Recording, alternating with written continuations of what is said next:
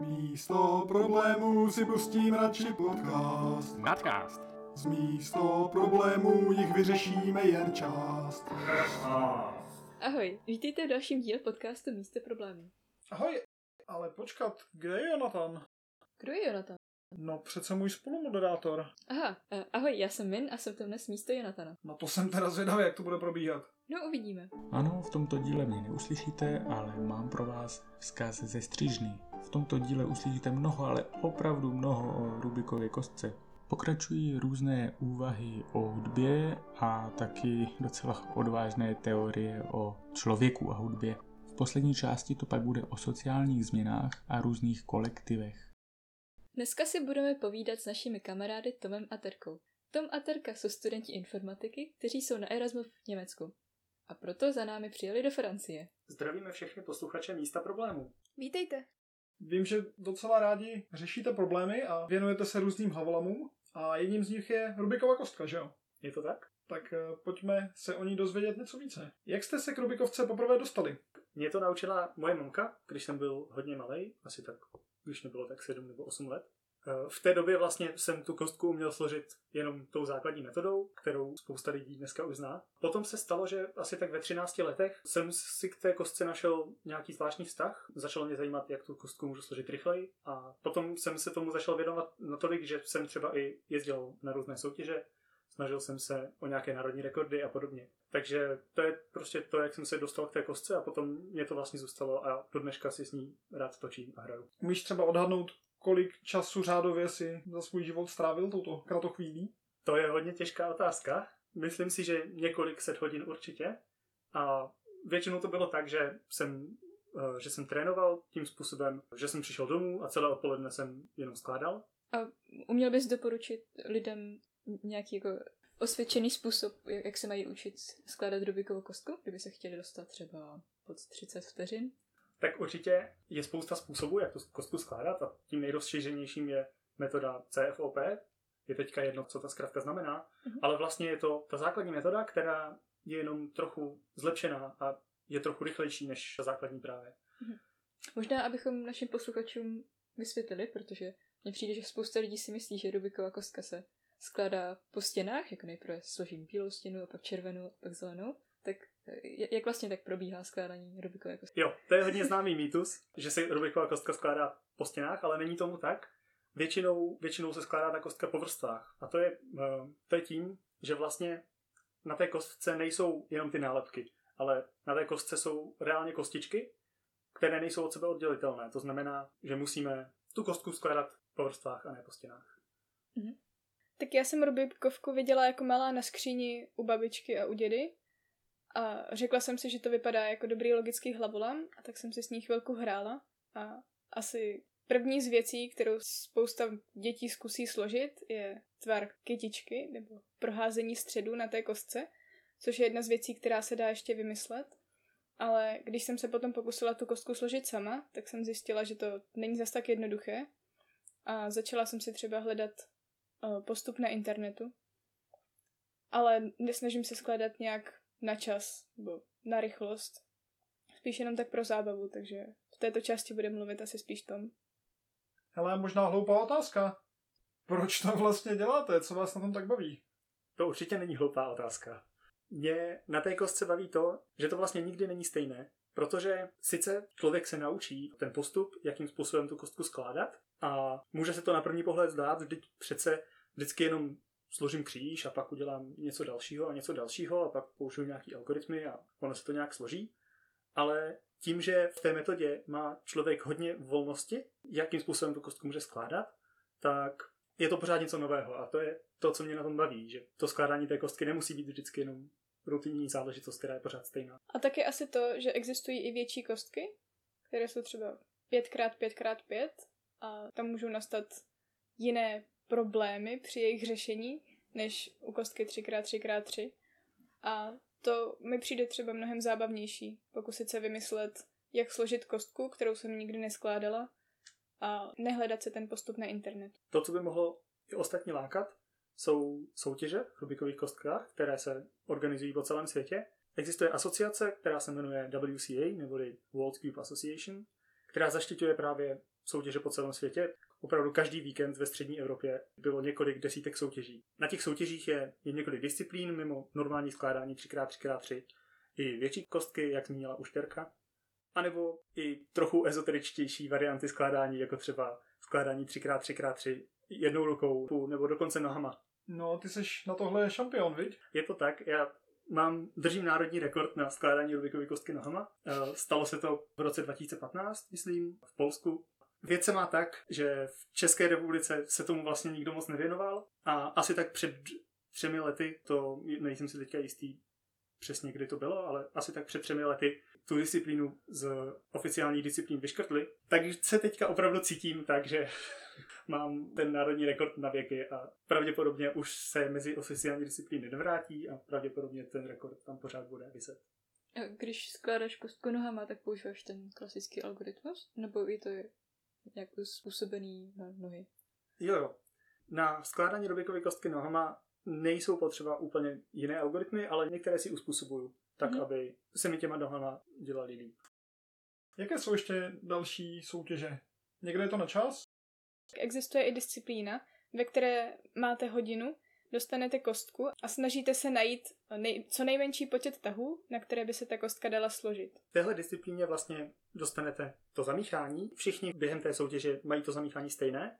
Tím pádem je to spravedlivé. To znamená, všichni mají stejný scramble, jak říkají speedkeeperi, a snaží se najít to optimální řešení. Zajímavé na tom je, že to optimální řešení má určitý počet tahů.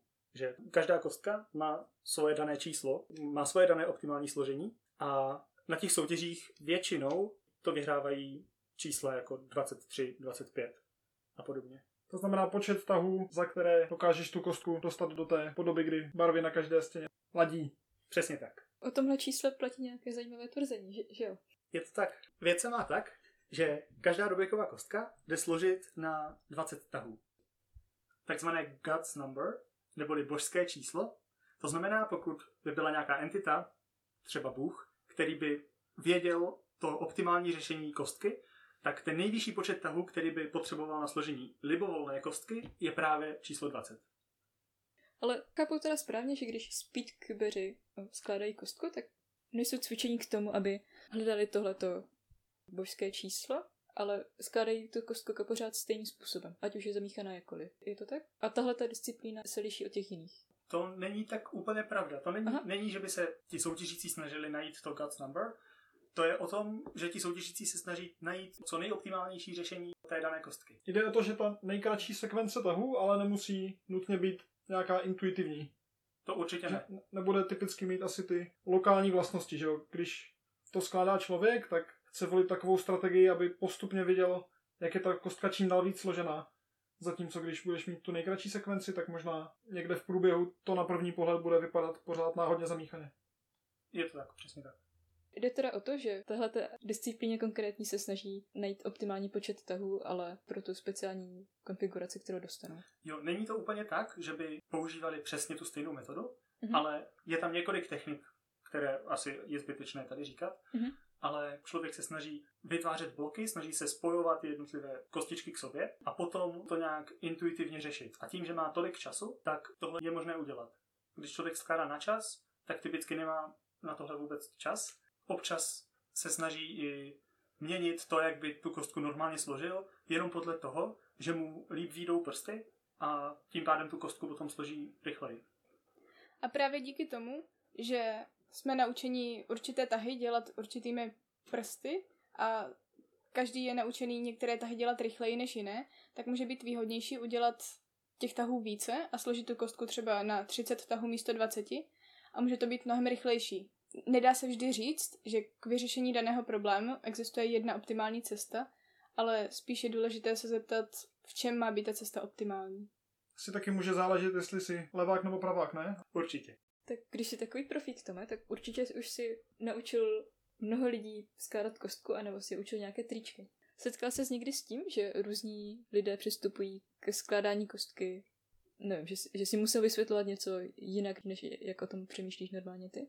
Každý člověk nad tím přemýšlí jinak a snaží se k tomu přistupovat trochu jinak, ale když se potom snažím někomu třeba vysvětlit, jakým způsobem já tu kostku skládám a jakým způsobem funguje ta metoda, kterou používám, tak se mi spíš zdá, že většinou ti lidé přichází na ty stejné problémy. Vidí, jak tam mám dát tenhle prst a jak to, že když udělám tenhle tak, tak se stane tohle. Takže jako různí lidé k tomu přistupují jinak, ale v té konkrétní metodě mám pocit, že většinou ti lidé mají stejné problémy. Ok, chápu. Přišlo mi, že ty a Vláďa jste tak trochu jedineční v tom, že k té kostce při- přistupujete tak trochu matematicky. Často u ní říkáte, když skládáte, že používáte komutátory. Chceš se k tomu nějak vyjádřit ještě? Nebo... Protože já tím, že jsem se kostku naučila skládat tak jako docela malá, tak o ní přemýšlím jako o kostce, jako o fyzickém objektu. Nevím, jestli ty a Vláďa o tom přemýšlíte spíš jako o písmenkách, nebo... To jsou různé pohledy na to, co ta kostka vlastně je. Určitě z jednoho pohledu je to jenom hlavolám, jenom Mhm. mm-hmm. něco, nad čím si můžeme chvíli lávat hlavu. Tak se to definuje obvykle. Ale na té druhé straně, ta kostka, můžeme se ptát vlastně, jak ta kostka byla vůbec vytvořena. A nebo proč. Vytvořili pan Erne Rubik, to je, to je určitě známá věc. To byl nějaký pan architekt, že ano? Myslím, že ano. Ale ono se ukázalo, že když Erne Rubik tu kostku vytvořil, takže ta kostka má velmi zajímavé matematické vlastnosti. To asi narážíš na ty již zmíněné komutátory z teorie Grub, že? A co je to grupa? Grupa je matematický model, který matematici umí nějakým způsobem formalizovat symetrie. A ono to teďka není úplně vidět, ale Rubiková kostka je vlastně taky grupa. Jde o to, že na té kostce můžeme dělat nějaké tahy a můžeme na ní dělat nějaké algoritmy.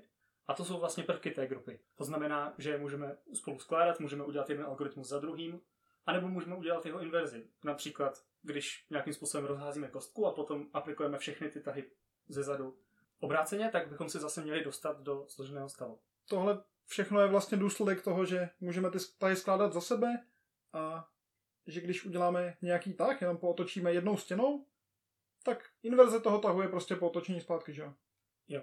A jeden z důsledků toho, že kostka je vlastně konečná grupa, je třeba zajímavý fakt, že když libovolný algoritmus uděláte dostatečně mockrát po sobě, tak se vám ta kostka sama zpátky zase složí, pokud byla teda složená původně.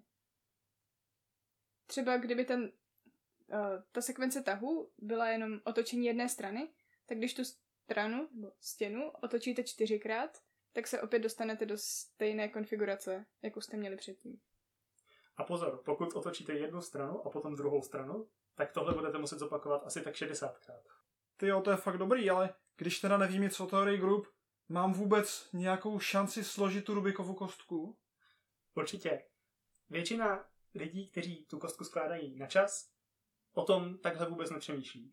Důležitější při tom skládání na rychlost je to, jak dobře zná ten Speedcube algoritmy, to, jak má byté prsty a to, jak moc trénuje. Jsou ještě nějaké úplně jiné mentální modely? Zaslechl jsem něco třeba o šatnách a zlodějích? Tak určitě jeden ze způsobů, jak se učit ty algoritmy je neučit se je po písmenech, ale třeba způsob, jakým se mohou učit skládat Rubikovou kostku děti, je vymyslet si pohádku, jak si jedna kostka snaží chytit druhou, třeba policista a zloděj, a snaží se ho chytit, potom ho přesunout na jiné místo a jakoby ho zavřít do vězení, například. Aha, takže šatna je jenom metafora pro basu. Jo, určitě je zajímavé takhle se o té kostce taky, uh, taky bavit, ale tohle je většinou v té fázi, kdy se člověk učí tu kostku skládat a kdy se učí ty nové algoritmy. Tohle už není moc zajímavé ve chvíli, kdy ten člověk se snaží tu kostku skládat co nejrychleji. No a na co se musí člověk zaměřit, pokud ji chce skládat fakt rychle?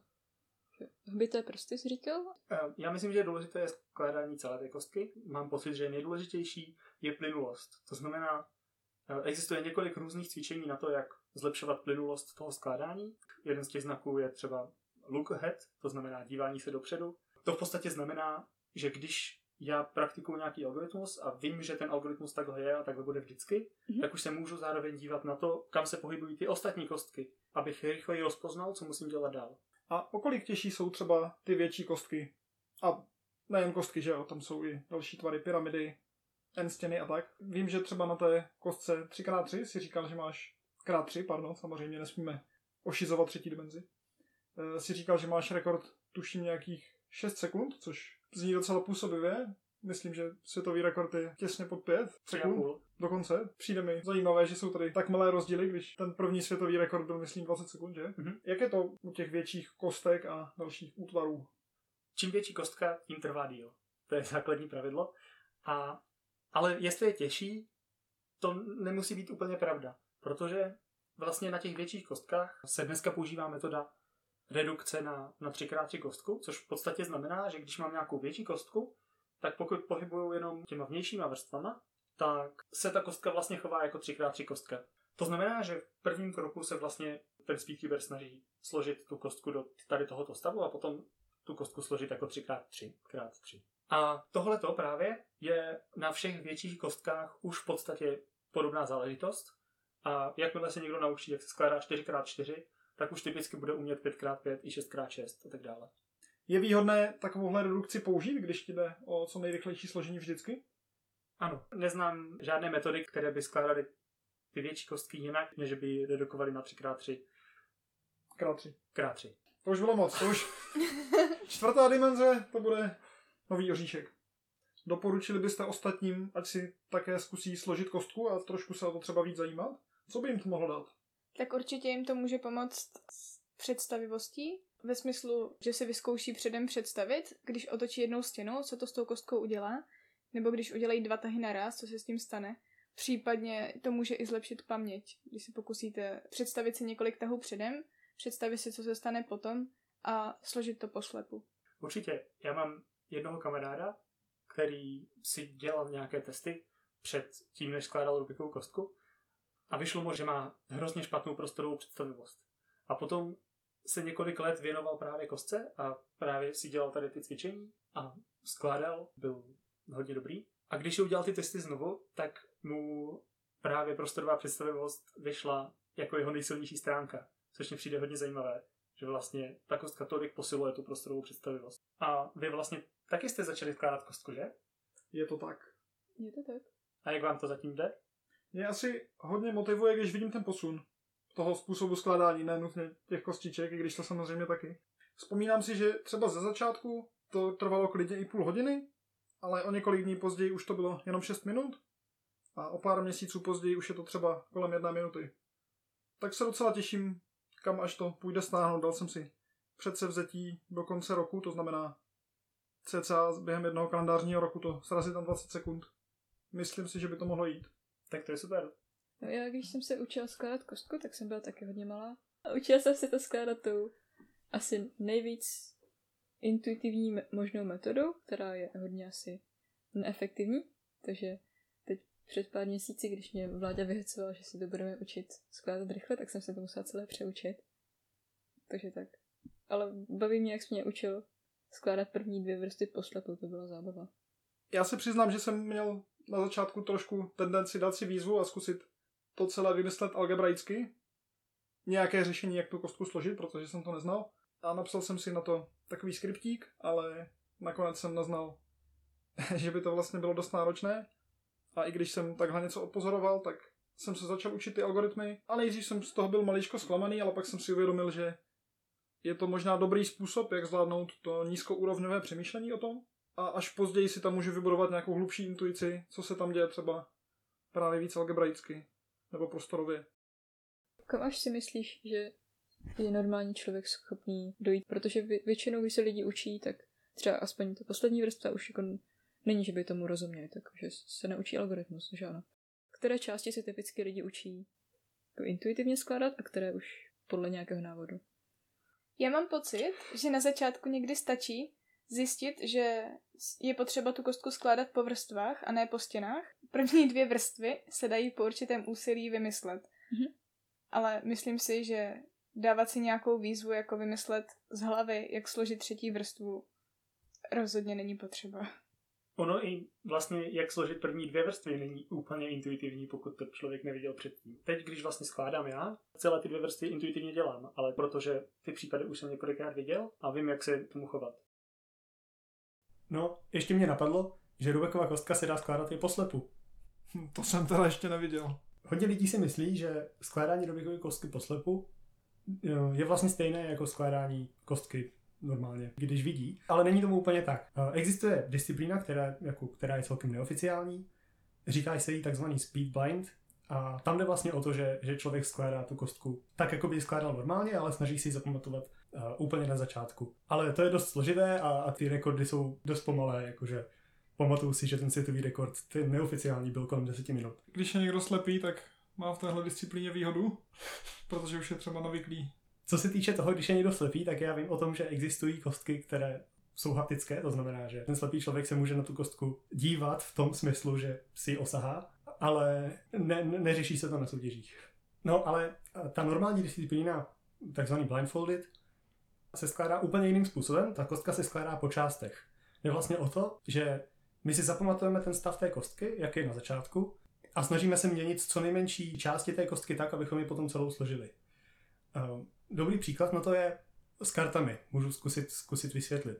Představte si, že máme pět karet na stole, řekněme pět srdcových karet ESO až 5, a chceme je seřadit tak, aby byly ESO 2, 3, 4, 5, ale máme je v náhodném rozmíchání. To, co my děláme, je, že si jednu tu kartu zvolíme, nebo jedno to místo, na které ta karta je, zvolíme jako takzvaný buffer. Děláme to tak, že se podíváme, eh, třeba ta karta, která je úplně vlevo, tak se na ní podíváme, jaké má číslo. Třeba má číslo 4 a my víme, že patří na pozici číslo 4. Takže se podíváme na místo 4, ty karty vezmeme do ruky, to odpovídá tomu, že na té kostce si nějakým způsobem připravíme ty kostičky tak, abychom je mohli vyměnit. Ty karty potom vyměníme a potom je vrátíme na to správné místo. Co teďka víme? My víme, že na té čtvrté pozici je karta se správným číslem. A takhle tak pokračujeme. Třeba se na, v našem bufferu na té první pozici objevila trojka, tak můžeme prohodit tu kartu, co je na první pozici a na třetí pozici. A takhle tak postupně složíme všechny ty karty. A úplně stejným způsobem se skládá vlastně ta Rubiková kostka. To se dělá tak, že se použije jedna sekvence tahu, použije si jeden algoritmus, který nějaké tady ty dvě hrany nebo dva rohy prohodí. Tím pádem není potřeba sledovat všechny kostičky, ale člověk to vlastně skládá jako kostičku po kostičce. Ale asi tam jsou ještě nějaké další mnemotechniky, ne? Uh, jo, tak to, co hodně lidí používá, je, že každé kostičce, nebo lépe řečeno každé nálepce na té kostce, přiřadí nějaké písmeno.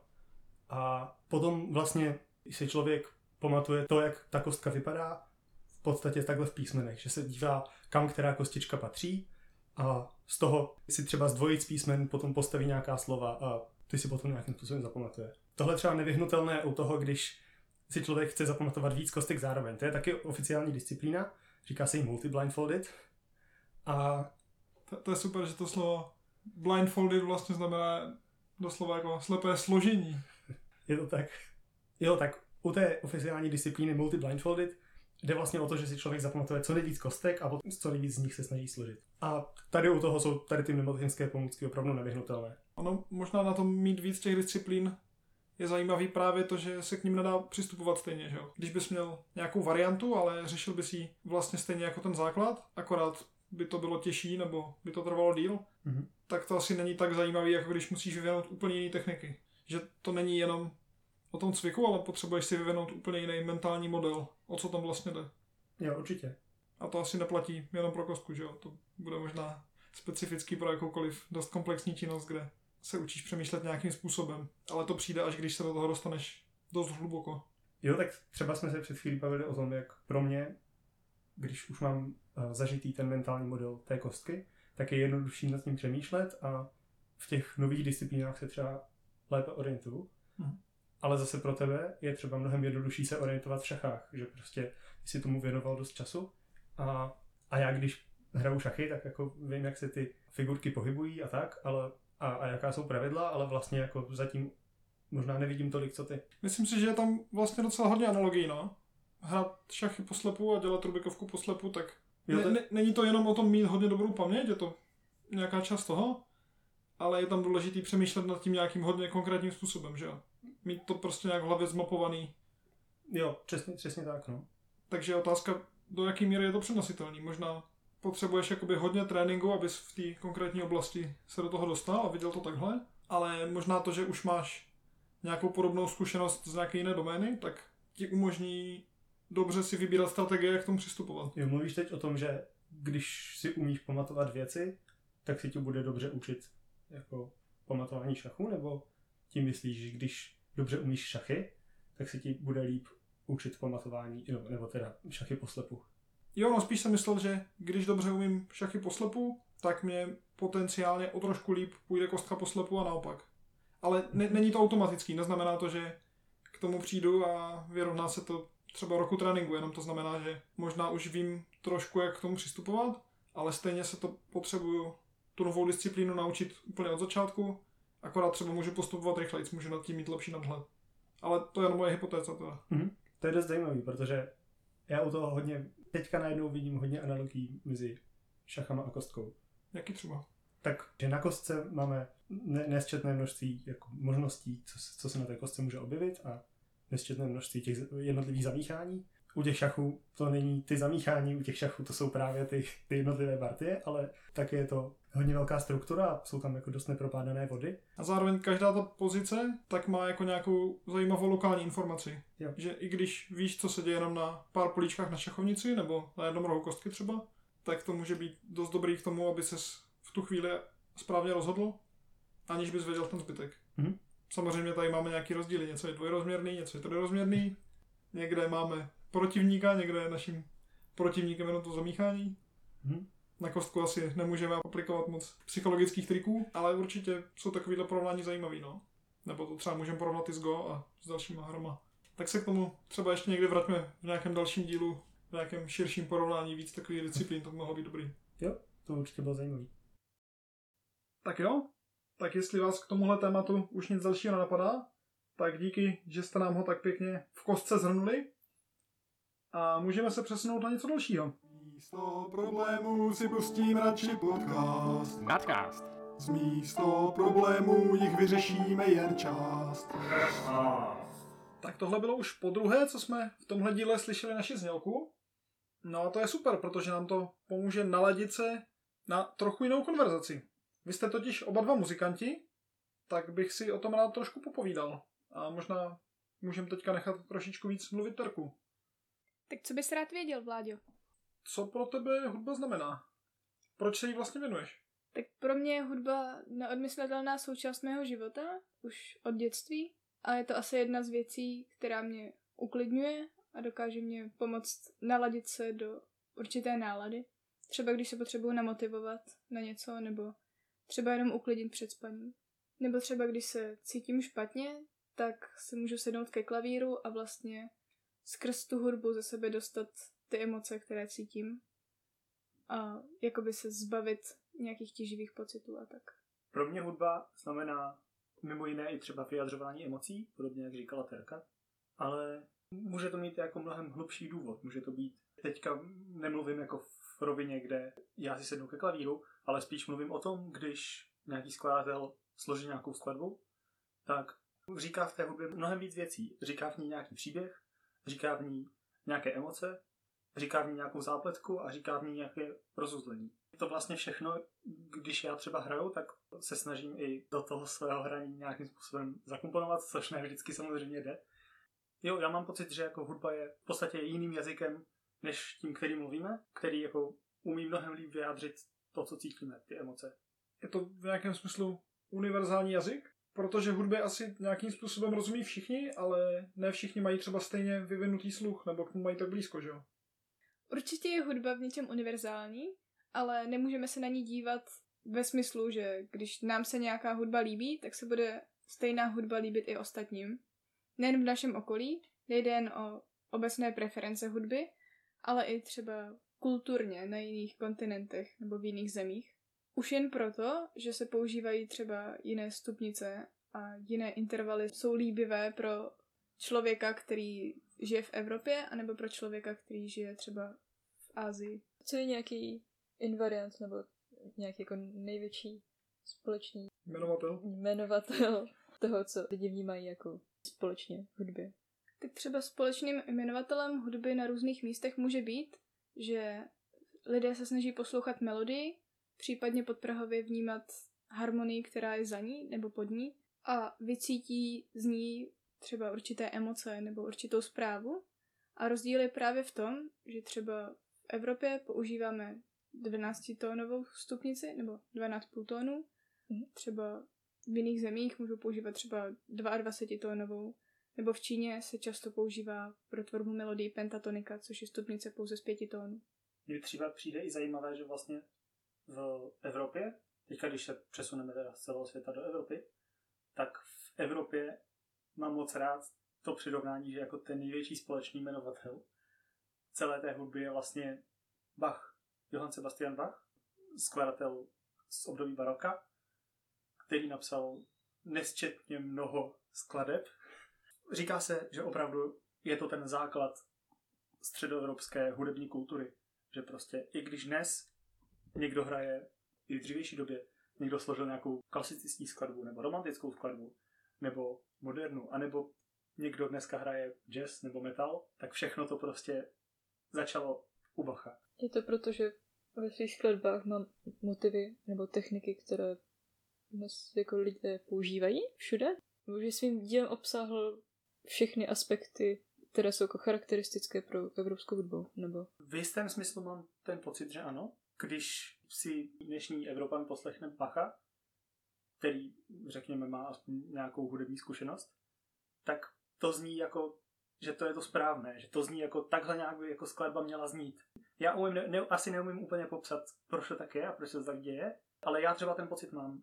Když slyším skladbu od Bacha, tak je to prostě celé takové ideální. Nejsou tam žádné prvky něčeho, co by to narušovalo. A samozřejmě to je potom ten důvod, proč se v té další době ty prvky narušování vlastně do té hudby přidaly a takhle vznikaly nové a nové hudební směry. A přestože Bach vlastně skládal poměrně čistě, že skládal podle pravidel, podle kterých se skládalo v baroku a díky tomu byl i velmi uznávaný, tak přesto se dá říct, že Bach byl vlastně vizionář, že z jeho hudby se právě dalo čerpat i později a nejenom kvůli motivům nebo zajetým postupům, ale hlavně kvůli jeho harmonickým postupům a tomu, jak dokázal rozvinout tu hudbu do něčeho, z čeho posluchač dokázal vycítit přesně ty emoce, které chtěl Bach napsat nebo které chtěl sdělit. Jenom teda, co jsou to harmonické postupy? Harmonický postup může být třeba posloupnost akordů, které zahrajeme po sobě, nebo tónů, které se prolívají v akordy a tvoří nějakou harmonii, řekněme souzvuk tónů, který zní zároveň a vyvolává v nás nějaký pocit. Vyvolává v nás nějaké nálady, nějaké představy. Ono to ve výsledku asi není tak složité. Prostě harmonický postup je nějaká posloupnost akordů, se dá říct. To, jak ty akordy se k sobě pasují, jakou tu posloupnost akordů použiju, tak v závislosti na tom to může vyvolávat nějaké emoce. A samozřejmě nejsou to jenom akordy, jsou to i ty tóny v té melodii a jsou to ty tóny, které k tomu akordu přidám. Takže se dá říct, že Bach ve svém díle uměl tak dobře pracovat s, s těmi harmonickými postupy, že postihl jako celou škálu třeba emocí, které by evropský člověk mohl z hudby dostat. Asi by se to tak dalo říct. A on si s tím je hodně hrál technicky, že on tam zabudoval spoustu technik rekurze, nekonečného sestupu, zakladoval tam vlastní příjmení a spoustu dalších věcí, jakože když to člověk prostuduje do hloubky, tak je tam toho fakt hodně. Jo, Bach se s tím určitě dokázal hrát. A jedna z věcí, kterou třeba uměl velmi dobře, bylo, že i když napsal nějakou skladbu, která měla interpreta třeba naučit nové technice hry, tak přesto ta skladba zněla velmi dobře, že měla tu uměleckou hodnotu a nešlo jen o rutinní cvičení. Myslíte, že třeba v jiných kulturách byl také někdo takhle podobně vlivný, kdo tak moc ovlivnil to směřování? Řekla bych, že ano, ale ne v době, kdy žil Bach. V té době byla hudba nejvýraznější nebo nejvíce vyvinutá asi v Evropě. Minimálně hudba tohoto typu a tohoto rozsahu. Přijde mi, že na jiných kontinentech dokážeme najít velmi vlivné skladatele, ale spíše v pozdějších obdobích. A pojďme se ještě možná trošku vrátit k tomu, které ty hudební prvky jsou teda nezávislé na té kultuře. Co z toho funguje čistě fyzikálně, řekněme. Možná můžeme začít otázkou, co je to vlastně hudba, co způsobuje, že naše uši slyší nějaký zvuk a co ovlivňuje to, jak ho vnímáme, jestli je nám příjemný nebo ne. Neboli, co je to, co způsobuje, že naše skvělá znělka způsobí blaho v mozcích našich posluchačů. Tak částečně to bude určitě tím, jakým způsobem funguje lidské ucho a lidské sluchové ústrojí a také, jak jsme evolučně zvyklí vnímat určité zvuky. Například některé zvuky nebo souzvuky tónů v nás mohou vyvolávat pocit nebezpečí a naopak jiné zvuky nebo kombinace zvuků nás mohou uklidňovat, jako třeba zvuk tekoucí vody. Ale abychom se teda vrátili k tomu, proč vlastně jsme schopni tu hudbu vnímat, nebo proč jsme schopni slyšet, musíme se zamyslet nad tím, jak vlastně funguje naše ucho a naše sluchové ústrojí. A co je to vlastně ten zvuk, který vnímáme? Protože zvuk, to je vlastně jen chvění, je to nějaké vlnění, které se přenáší vzduchem. A proto když třeba hrajete na kytaru, tak, ty, tak to chvění, když rozezníte tu strunu, je to, co vydá ten zvuk. To, co rozvlní vzduch kolem té struny a pošle ho směrem k vašemu uchu, abyste ho mohli slyšet. A to, jaký tón slyšíte, závisí nejenom na tom, z čeho je vyrobená ta struna, nebo jak je sama o sobě dlouhá, ale třeba i na tom, v jakém místě a jakým způsobem ji stisknete. Například, typicky, čím kratší je struna, tím vyšší zvuk se ozve. Samozřejmě záleží na tom, o jakou strunu se jedná, ale pokud vezmete jednu strunu, natáhnete ji a poté zahrajete, tak se ozve nějaký tón. A ve chvíli, kdy ji zmáčknete například v polovině a zahrajete znovu, tak se ozve tón o oktávu vyšší. A to je vlastně také způsob, jakým oktávu definujeme. Podobně jako oktávu, můžeme na jedné struně získat i další tóny. Ta oktáva je vlastně dvojnásobná frekvence. To odpovídá tomu, že jsme tu strunu přepůlili vejpůl. Ale my můžeme vzít i trojnásobnou frekvenci, nebo čtyřnásobnou. To odpovídá tomu, že tu strunu rozdělíme na tři části nebo na čtyři části. Takhle můžeme pokračovat i dál. Tomuhle se říká alikvotní tóny. S každým tónem vlastně zní základní tón, první alikvotní tón, druhý alikvotní tón a tak dále. Tyhle všechny tóny jsou obsažené v tom základním. To znamená, když rozezním tu strunu, tak s ní zároveň budou znít všechny další alikvotní tóny. A jsou alikvotní tóny specifické pro strunné nástroje? Nejsou. A když budete třeba hrát nějaký tón na flétnu nebo na jiný dechový nástroj, tak se alikvoty vygenerují také, nebo také s tím uslyšíte. Nebo když třeba budete zpívat nějaký tón, tak zároveň s ním budou znít i ty alikvoty. Ale když budete třeba generovat nějaký tón počítačem, tak ten vám vygeneruje čistě frekvenci toho daného tónu a už nebude vytvářet i ty alikvoty k němu. A to je třeba jeden z důvodů, proč hudba generovaná počítačem zní jinak než hudba zahraná na hudební nástroj. Je zajímavé, že ty alikvotní tóny také tvoří barvu toho nástroje.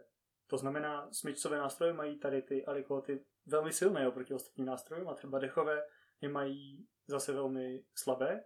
Vlastně, když se vygeneruje na tom počítači nějaký zvuk, tak se nám bude zdát zvláštní, ale přirovnali bychom ho asi k něčemu dechovému, protože jsme zvyklí, že právě ty dechové nástroje mají ty alikvoty velmi potlačené. A nejde jen o to, jestli daný nástroj má obecně výrazné alikvoty, nebo jestli spíše nejsou slyšet.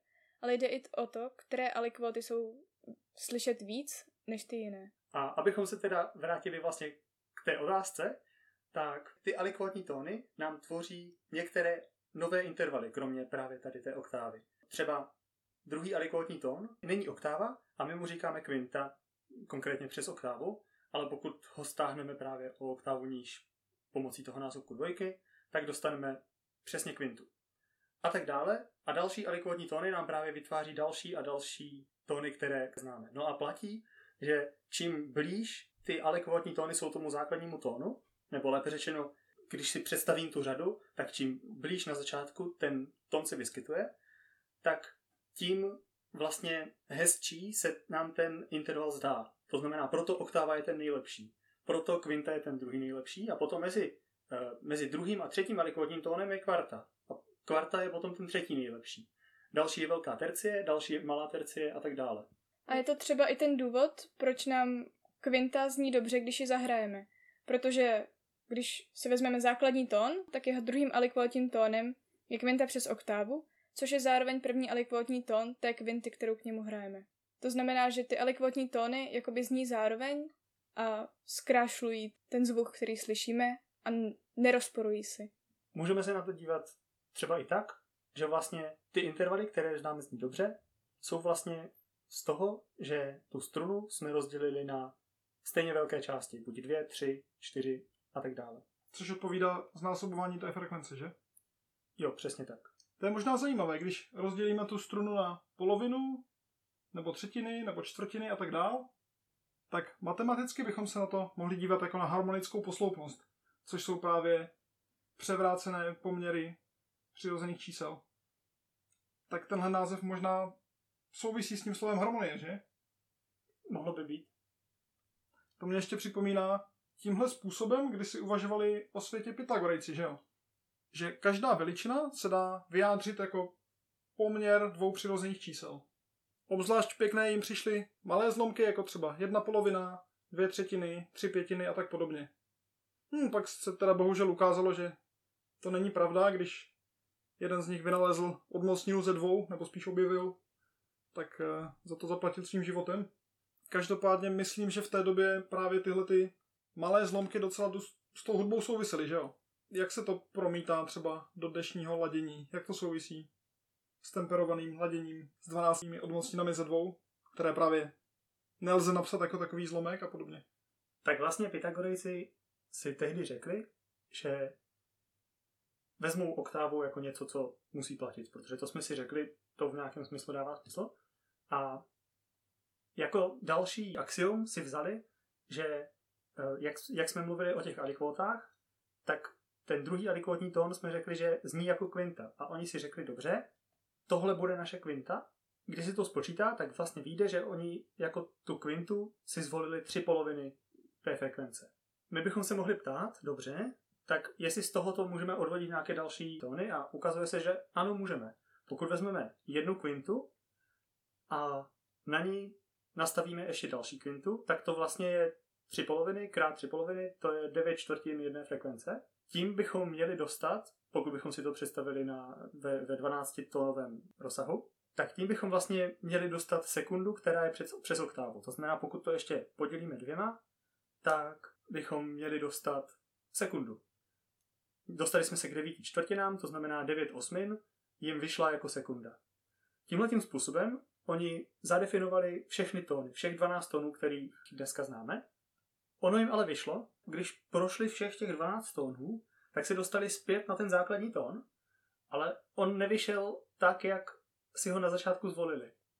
A to byl velký problém.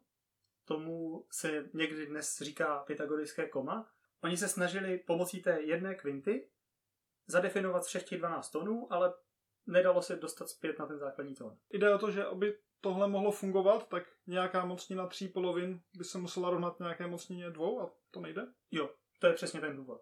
To byl dlouhou dobu velký problém. Vlastně nikdo nevěděl, jak to vyřešit a vzniklo několik nových ladění. Například v tomto ladění, pokud se nepletu, tak velmi špatně zněla velká tercie.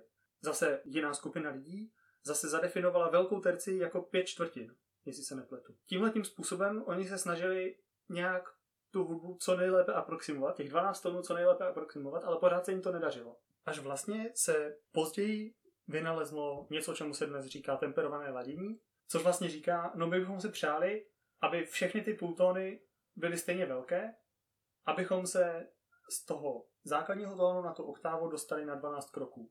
A tak se řeklo, no tak jeden ten půltón bude 12 odmocnina ze dvou. Proč to tak je? Protože když tu 12 odmocninu ze dvou vynásobím spolu 12krát, tak potom dostanu tu dvojku.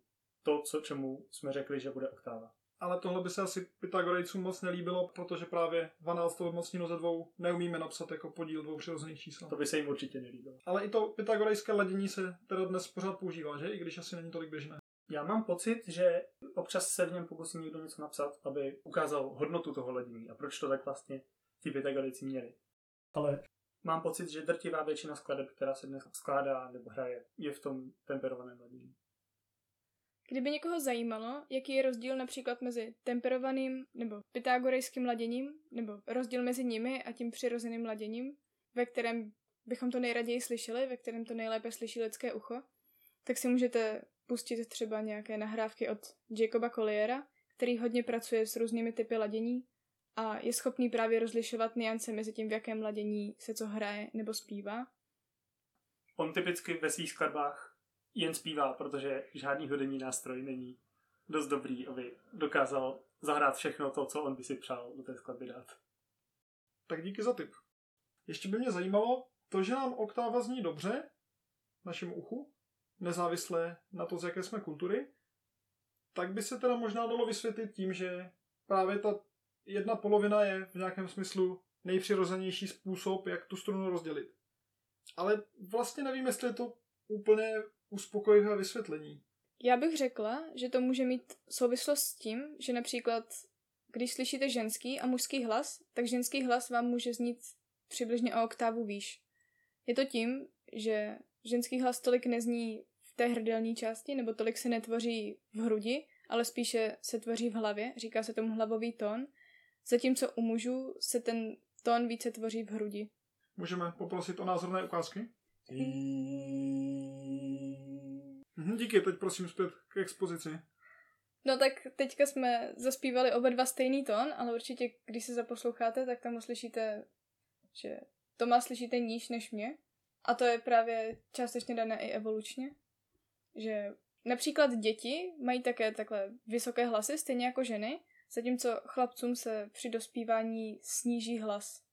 A může to být dáno evolučně i tím, že například ženy lépe slyší vysoké tóny a to je proto, aby mohli slyšet třeba dítě, když volá o pomoc. Protože když například v pravěku ženy hlídaly děti a dítěti by se něco stalo, začalo by volat o pomoc, tak žena by okamžitě věděla, že má jít za ním, že mu má přijít pomoc.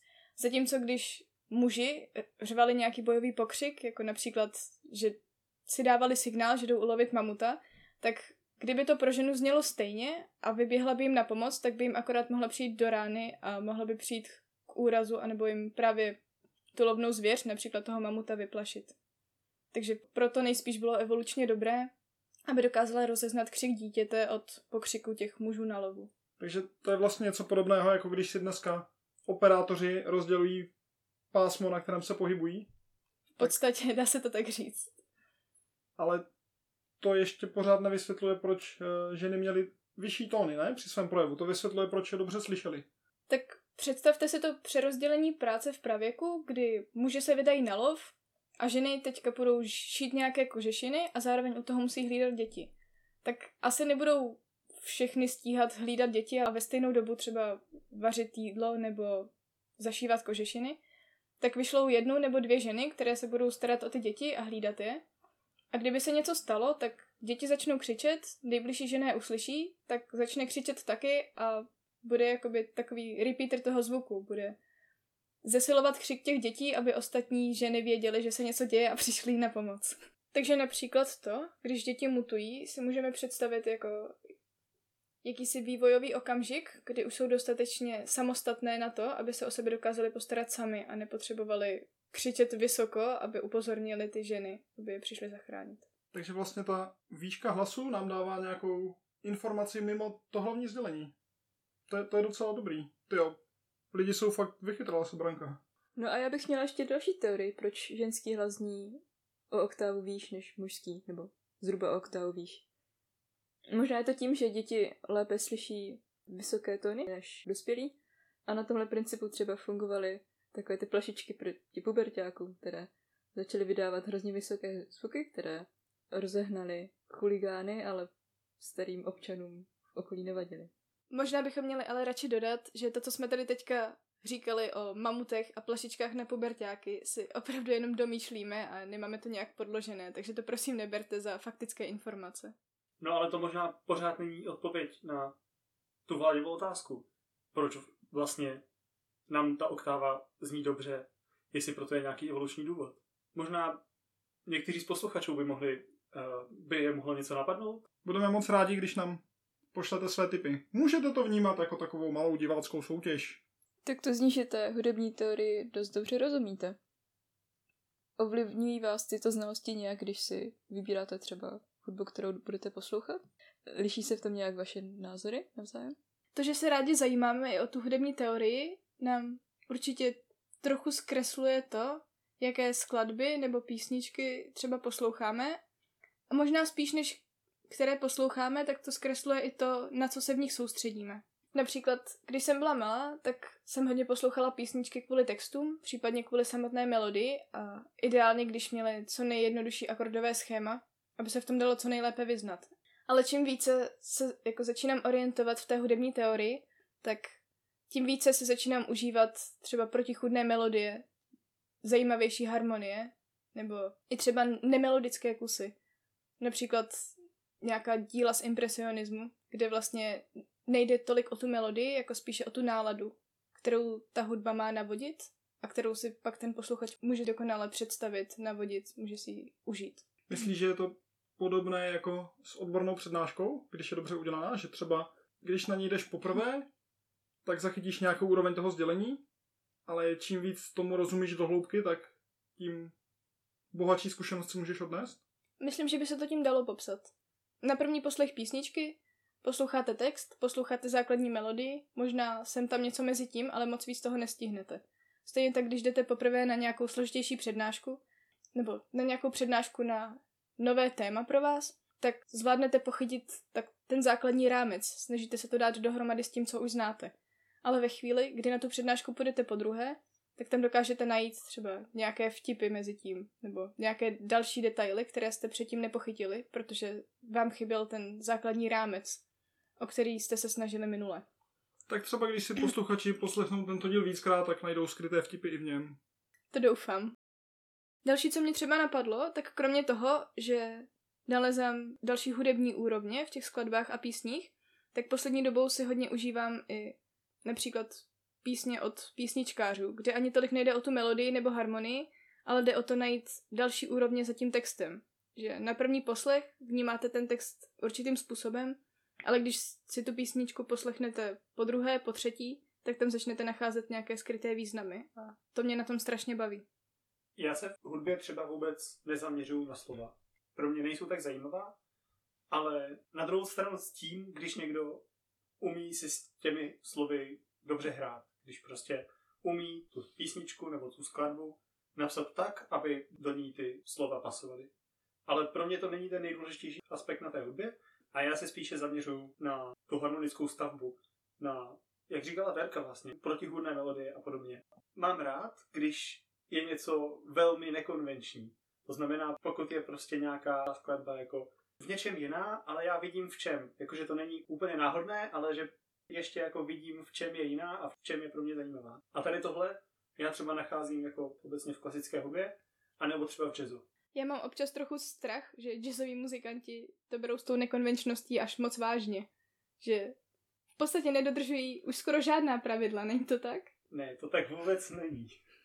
Jazzová harmonie nebo jazzová kompozice má vlastně velmi silná pravidla. A stejně tak jako celou klasickou hudbu můžeme vystavět na kvartách a kvintách, tak jazzová harmonie vlastně začíná na tercích a septimách. Na tom celém se vlastně dá postavit jako od základu zase v podstatě celá klasika, jenom prostě jazzová. To mě přijde vlastně taky hodně fascinující na, na té hudbě.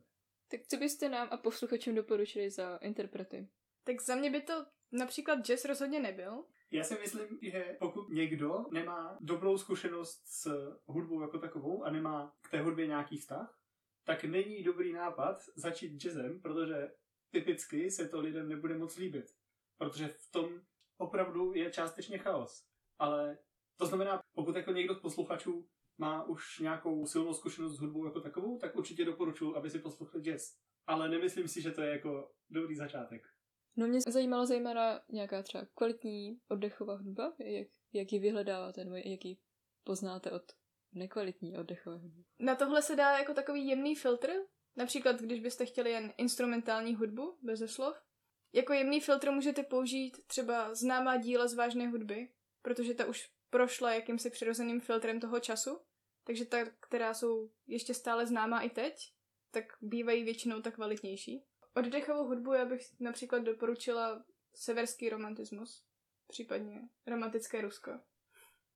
Severský romantismus? To snad ne. Ne, podle mě se- severský romantismus je hodně depresivní a tak. To To je- záleží, co posloucháš. Mně třeba některé skladby ze severského romantismu přijdou opravdu uklidňující. Například skladby od Gádeho. A kdybyste nám měli doporučit něco ze současné hudby? Tak pokud byste chtěli hledat něco zajímavějšího, tak určitě doporučuji podívat se na kapely, ve kterých není jen jeden zpěvák, jakože solový zpěvák, ale kde zpívá více členů, protože typicky se potom snaží o zajímavější harmonie, zpívají více hlasy a i třeba protihlasy a může to být opravdu větší zážitek. Výborně, tak děkujeme za tip. A rovnou si teda můžeme pustit příklad takového protihlasu, totiž naší znělku. Místo problémů si pustím radši podcast. Nadcast. Z místo problémů jich vyřešíme jen část. V poslední části rozhovoru bychom se mohli pobavit trošku osobně o vás. Už jsme říkali, že jste informatici, no ale tak to bohužel v tomhle díle moc nevyužijem. Za to by mě zajímalo, jestli byste se chtěli podělit o nějaké zkušenosti s tím, když teďka společně bydlíte na Erasmu v Cáchách v Německu. Jaké problémy vám to třeba přináší a jak je řešíte? Tak určitě to byla výzva, určitě to bylo jiné, než bydlet v Čechách, ať už doma nebo například na kolejích, kde jste zvyklí se starat sami o sebe.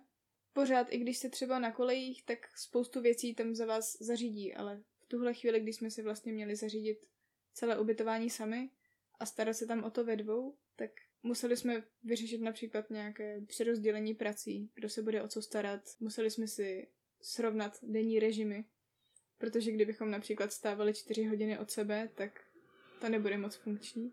A třeba takové věci jako vařit společné obědy, protože to je určitě ekonomicky výhodnější, než vařit oběd na dvakrát, jenom protože jsme tam dva. Ono to může jako na první poslech znít jako vlastně jednoduché věci a takové banality, ale pro nás asi bylo těžké, že toho bylo tolik, že toho na nás bylo fakt hodně. A že kromě toho, abychom se mohli jenom soustředit na školu, kvůli které jsme tam vlastně jeli, tak jsme si potřebovali zařídit tyhle záležitosti, které souvisí vlastně s každodenním životem. Bylo to vlastně něco, na co jsme nebyli úplně psychicky připraveni a měli jsme si to vlastně předem trochu lépe rozmyslet. Ale myslím si, že jsme to poměrně dobře zvládli. V čem teda cítíte, že vás tahle zkušenost posunula? Určitě v samostatnosti. V samostatnosti a částečně i v tom naučit se dělat ústupky pro toho druhého. Protože kdybychom se každý snažili prosadit tu svou, tak by to tam nevypadalo moc dobře. A stíhali jste se kromě školy a toho praktičtějšího života věnovat ještě něčemu dalšímu? Tak my jsme si dokázali, nebo snažili jsme se si vyčlenit čas ještě pro nějaké další aktivity, například i na tu hudbu. Našli jsme si německý sbor, kde jsme se snažili začlenit do té, do té komunity, užít si tu německou kulturu. Tom tam chodil i třeba do orchestru. Kromě toho jsme se snažili si udržet i aktivity, které jsme provozovali, když jsme byli v Brně a například organizace seminářů, což bylo v tuto chvíli trochu náročnější, vzhledem k tomu, že ostatní organizátoři byli v Brně a mohli se sejít prezenčně a my jsme se k ním museli připojovat pouze přes videohovor. Promiň, a jaký seminář teďka myslíš? Asi ne úplně nějaký kněžský, ne? To ne, myslím třeba Brkos, což je matematický korespondenční seminář pro středoškoláky, který oba s Tomem organizujeme. Aha, a proč jste se do organizování korespondenčních seminářů pustili? Tak my už jsme s tím měli trochu zkušenost jako středoškoláci, tedy ne s tím něco organizovat, ale setkali jsme se s jinými matematickými soustředěními, případně semináři a poznali jsme jejich organizátory a viděli jsme, že to má smysl, že to může středoškoláky namotivovat k tomu, aby se více zajímali o matematiku, respektive aby je neodradil nedostatek informací o uplatnění, aby v tom dále pokračovali například na vysoké škole. Skrz tyhle aktivity jsme se konec konců taky setkali. To je pravda, vždyť já jsem se s tebou, Vláďo, i s tebou, Min, potkala na matematickém soustředění Maskot, které jste organizovali a já jsem tam jela jako účastník.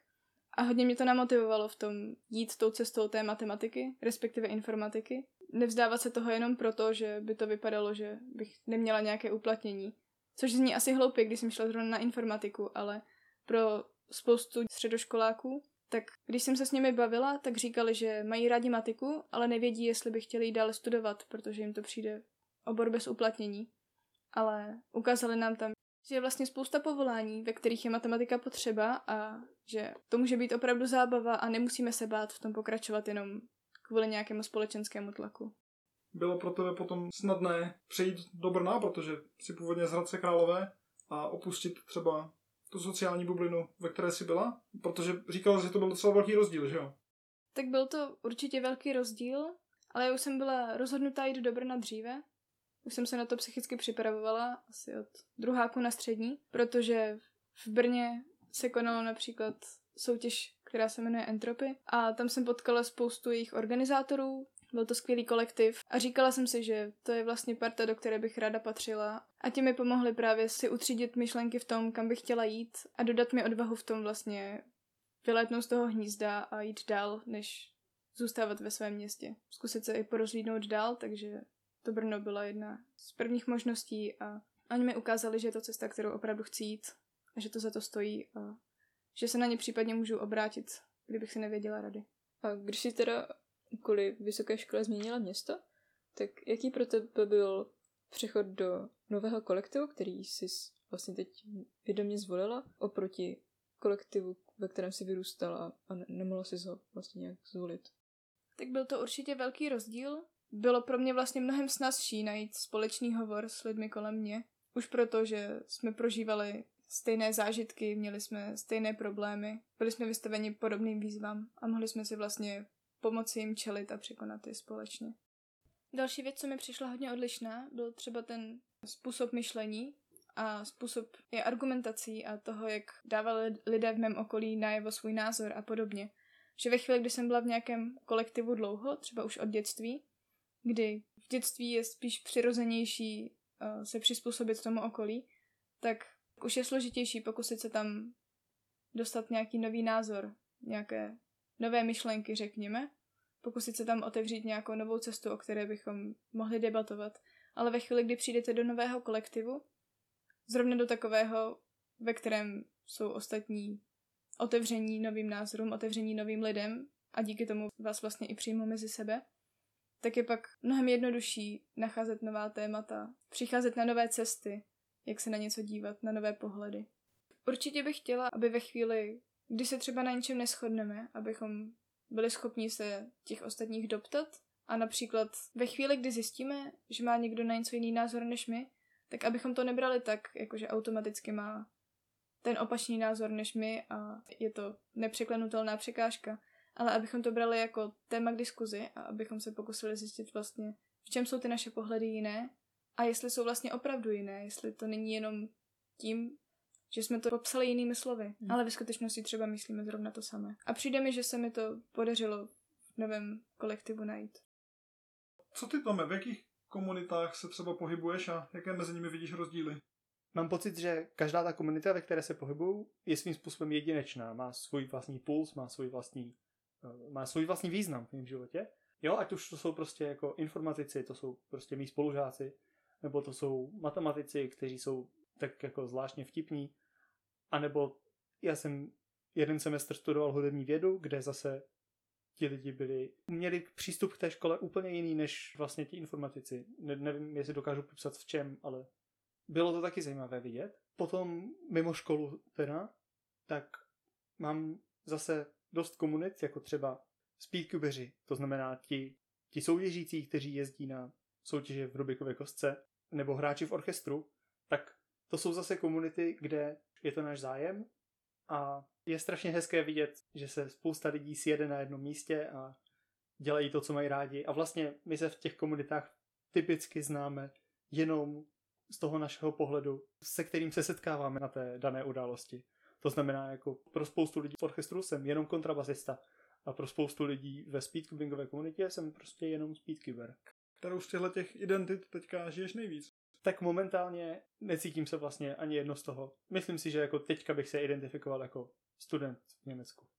Mám pocit, že se v některých tady těch sociálních skupinkách snažím i o takový speciální přístup k věcem, když je někdy nějaká chyba nebo nějaká nedokonalost, já se aktivně snažím něco takového potlačit, anebo najít způsoby, aby to naše soužití bylo optimálnější, nebo aby to bylo v něčem lepší, ať už to je prostě v té speedcubingové komunitě, nebo třeba v orchestru, nebo ve sboru. Mám pocit, že není to pro mě důležité jako ve smyslu, že bych chtěl, aby ten můj požitek z toho, že jsem v té sociální skupince byl lepší, ale spíš proto, že já vím, že ono to bude fungovat i po tom, co té skupinky odejdu a myslím si, že je důležité to pro ostatní lidi dělat lepší. Tohle může souviset i prostě třeba jenom s hloupým překlepem v prezentaci nebo s nějakým špatným slovem v učebnici. Mám pocit, že je důležité na tyto chyby poukazovat. Ne proto, že bych chtěl říct, že jako ten, kdo to napsal, udělal chybu, ale protože by to třeba mohlo i někoho zmást. Ti, co budou procházet tím stejným, co já později, tak